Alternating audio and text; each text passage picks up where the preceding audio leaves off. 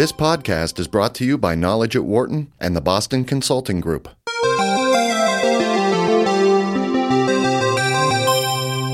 Multinational corporations have been sourcing from China for years.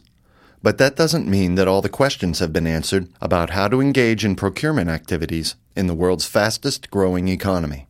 In this installment of our series of interviews on procurement, David Lee, a partner and managing director at BCG, says that plenty of challenges remain. Among them, finding good suppliers that offer products at relatively low costs, and being willing and able to outsource a sufficient volume of one's business to Chinese suppliers. Well, David, thanks so much for joining us today. Uh, it's a pleasure to have you with us. Thank you. As you know, we'd like to talk to you a little bit today about um, China sourcing. And uh, um, as you well know, that's a very important and um, particular issue of interest to, to companies around the world. So, can you begin by giving us an idea of how China sourcing differs from sourcing in other parts of the world? I think China sourcing, to a certain extent, is very similar to a lot of the low-cost country sourcing or overseas sourcing. Um, the one, there are some things that are particularly different because China is still going through a lot of transitioning right now.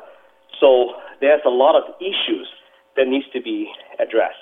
So, for example, Chinese supplies are not always the same capabilities, and the quality level can be highly uneven. Okay. And on top of that, we have a very uh, intransparent supply market. So we don't have, for example, a lot of the uh, supply database that you would like to have in the, in the Western world. So a lot of the companies, when they first come to China, the first major problem that they are facing is where do you find the good supplies? There are definitely a lot of supplies out there, but whether you can find a good one will be a big question. Okay. And of course, China is also going through um, a lot of changes as we speak. And Chinese culture historically is slightly different from the Western world uh, in terms of language, in terms of culture, in terms of the business norm, because we are still going from a planned economy to a more open economy. So all these things are changing, and I think one of the interesting things a lot of the Westerners will always say is when a supplier say yes, they don't really mean yes. They are just very polite. Oh, I, okay. Um, well, tell us tell us something more about something you mentioned a moment ago when you said that the lack of transparency can be a challenge for companies uh, that want to source in China. How do how do organizations go about surmounting that challenge? Well, um, I personally have helped actually done a lot of sourcing in the West and also in, in China.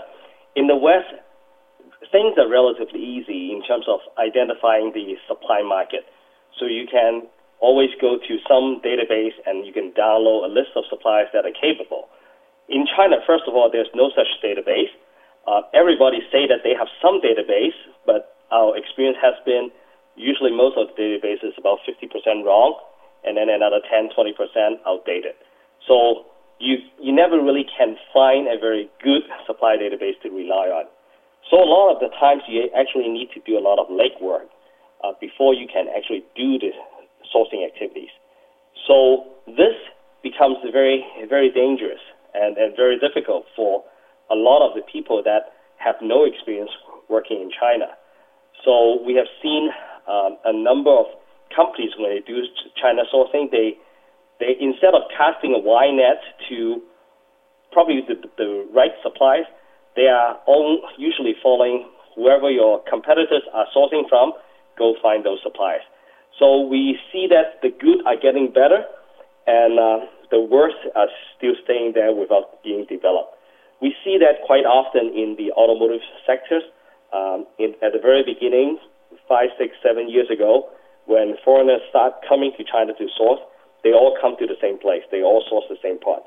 Nowadays, with the supply base getting much more capable and getting and the local demand is getting also higher, we see that the supply are being developed to a certain level that we now see some of the suppliers are actually supplying to Western companies for future models, which is a new thing in China. So if a, if an organization is um, dissatisfied, excuse me, or unhappy with the results of um, their China sourcing programs, um, what should they think about doing and, and to improve their results? And Uh, and secondly, is there any industry against which they can benchmark best practices to try to um, uh, find a good example to follow? Well, I, I think that that's a very interesting question. Um, first of all, when you say that a company is not doing well in the China sourcing, there are usually two issues. Number one is they can't find good suppliers that can supply them at a relatively lower cost. Or number two is they can't move enough volume over to China. I think two things usually are interlinked, but they can be separate. Uh, what we have seen is Chinese, China has a lot of good suppliers that are capable. And in a recent survey with a number of China sourcing office directors, what we have seen is on average, the savings is ranging from 10 to 60 percent, and on average, usually is about 20 to 30 percent uh, on most commodities. Other than if, if it's less than 20 percent, usually it doesn't really make sense for you to source in China. So definitely, China Chinese suppliers do offer significant savings potential. But when we talk to these companies, we ask them, why don't you source more from China? The unanimous consensus was because our headquarters is not willing to send more volume.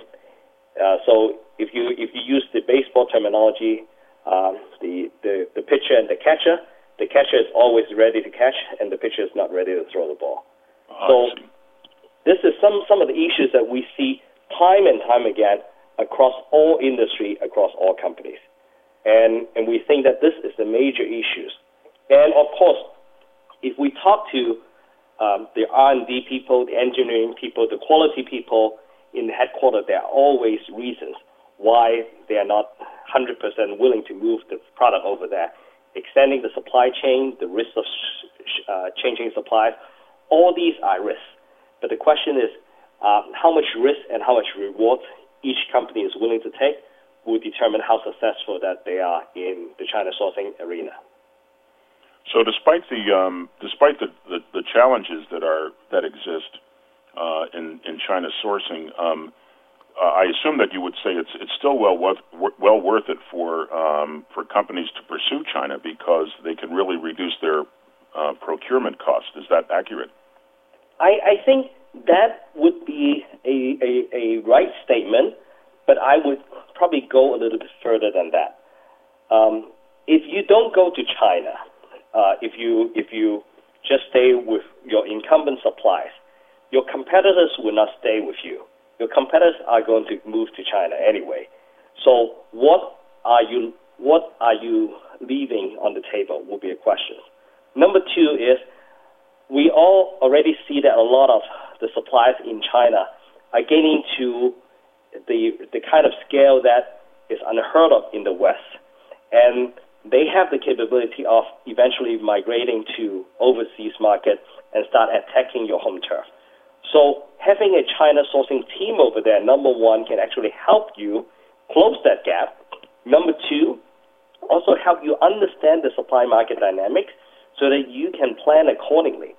And I think that recently BCG has actually worked with a number of clients, and a lot of them are expressing concern about all these Chinese, Indians, or or in the old days, the low-cost country suppliers, that they are uh, emerging very quickly, and now they might be changing the dynamics of the market. Well, that's very interesting. Um, you mentioned a moment ago that, of course, you have a lot of experiences that you can discuss regarding BCG clients, and I know that you're probably reluctant to identify them, but can you think of an example or two of one of your clients who is, which is doing uh, procurement very well um, in China, and maybe without mentioning the company's name, perhaps you could give an, an, an illustration of, of, why they're doing so well and what kind of steps they've taken in that area. Well, I'll, I'll take a one very uh, recent example. Um, and, and automotive companies actually came to China about five, six years ago to set up the China sourcing office. Um, at the time, of course, it was quite in, innovative because not that many people are thinking about China. But over the years, they have increased their China sourcing volume substantially. It's still relatively small, around 5 to 10 percent range um, of the total global spend, but it's substantially higher than some of their competitors. And how did they do it? when they actually come to China, instead of just looking at the supply base, they know very, very well that in automotive, the stringent requirement uh, in the West, uh, the PPAP, uh, the APQP, all these things are pretty much a foreign language to a lot of the Chinese suppliers. So as a result, they develop a huge supply development team focused on helping suppliers to get to the standard that up to up to the company standard and also up to the automotive standard. Through this process, they were able to develop suppliers that are much more loyal to them. Number two is they are able to work with suppliers that are not locked in by their competitors because they are not the first one move in to China in terms of the, the automotive sector. So by doing so, they actually create a supply base that over the years has has blossomed quite substantially. And as I mentioned, that right now, after five, six years, they are they are sourcing up to five to ten percent of the volume from from China, which is quite substantial for automotive companies, given the JIT requirements that you can't actually source everything from overseas. Um, so I think this company basically entered into this particular angle by leveraging supply development. What sorts of benefits is this company particularly seeing from its efforts in China? Have they uh, can you tell us how much uh, how much they've saved in terms of costs and other um, other things that they've um, uh, achieved? Well, I, I, think I think what I can only say is very substantial cost savings, and of course, in automotive areas, what we have seen quite quite um, general in most of the companies coming over to China to source automotive parts. In terms of toolings, for example, casting toolings, stamping toolings, mm-hmm. they can save up up to forty to sixty percent uh, from the cost that they would have paid if they are made in the U.S. or in Western Europe. If you are talking about harnesses, if you are talking about uh, wheels, aluminum wheels, um, some of these products are ranging from the low teens to about 30%. So it is a wide range of products.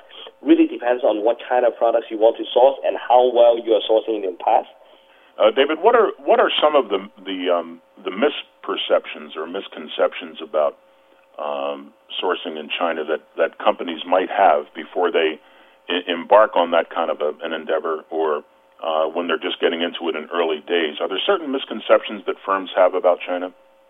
I, I think the the one major misconception is, well, we need to go to China. Let's build a China sourcing office. And then once you build a China sourcing, finish a China sourcing office, you you finish cutting the ribbon, uh, everything business as usual. I think we we have seen quite a number of cases um, in a lot of Western companies when they come to China that way. Yes, of course you would you always save money from China. You always increase maybe 10, 20 percent annually. Uh, we have seen a lot of the good companies are doubling every two, three years in terms of their China sourcing volume. And unless it's given that you are starting from a very, very small percentage of uh, turnover being sourced from China, unless you have quite substantial increase in volume like this, you will not have a major impact in your organization. Uh, I always work with some of my our clients to give them an estimate. Usually, it would take you years to just get 10% of your volume sourced from China. And of course, you're talking about on, on average, going to China, you can save about 20%. So that is talking about 2% impact on your, on your, on your EBIT, 2 percentage point, which is quite substantial, but it takes years for you to, to obtain. So the question for a lot of the companies is, how can I go beyond the 10%? How can I go to 20%, 30%? And this will require a lot of the commitment, not only from the CEO, but all the way to the operating level people. And a lot of the disconnect we have seen in the past is CEO will tell Wall Street about one thing, and then the operating level people have no idea how he come up with all these targets. And as a result of it, they gave up. And we have seen that happen all the time. Are there are there um, is there anything else, David, that you would like to talk about in terms of giving our listeners an idea of, of what the current hot issues are in terms of sourcing and what the next couple of years is likely to um, are likely to look like in the area of procurement? Well, I think the the major issues that we have seen uh, in the past and probably in the near future will be convincing the headquarter or convincing your technical team that China is a viable source. And I think a lot of companies have done different different ways to achieve that. Um, definitely, there's a lot of internal marketing tool that the China sourcing team leader, instead of doing a lot of sourcing in China, is actually going back to U.S., going back to Europe to do a lot of marketing or roadshow to tell everybody how great Chinese suppliers are. What we have seen is some companies are actually doing uh, what they call China Supply Day. And by, by doing that, what they have done is they actually fly a lot of their executives, including the quality people, the, the engineering people, uh, to come to China to look at this, look at all these supplies, and then have a conference, sourcing conference in China. Um, one company that I have seen actually flown in about 70 people all over the world to China to work to meet with 200 selected suppliers, and through this these uh, week of meetings, they have uh, arranged about 400 face-to-face meeting, one-on-one, with with some of these suppliers. And as a result of these activities, they were able to increase the the amount of sourcing. And I think, um, given that I'm based in China right now, um, a lot of things doesn't really surprise me anymore in China. But I, I remember when I was still working in the States, uh, a lot of the, the image of China is is a lot very backward, uh, is not very automated. Uh, machinery is rare, and you you basically have a lot of sweatshop working. And I think this is far from from the truth right now. A lot of suppliers are extremely capable, um, highly automated, and as a result, by bringing a lot of the decision makers coming to China to see for themselves, it actually opened their eyes and changed the perception. And you cannot uh, underestimate the impact of changing the unbelievers, uh, the impact of that to the entire organization. And by changing the attitude, the entire organization start moving towards the right direction. Well, David, thank you very much. This conversation has been very enlightening. Uh, we've been speaking with David Lee of the Boston Consulting Group. Thank you.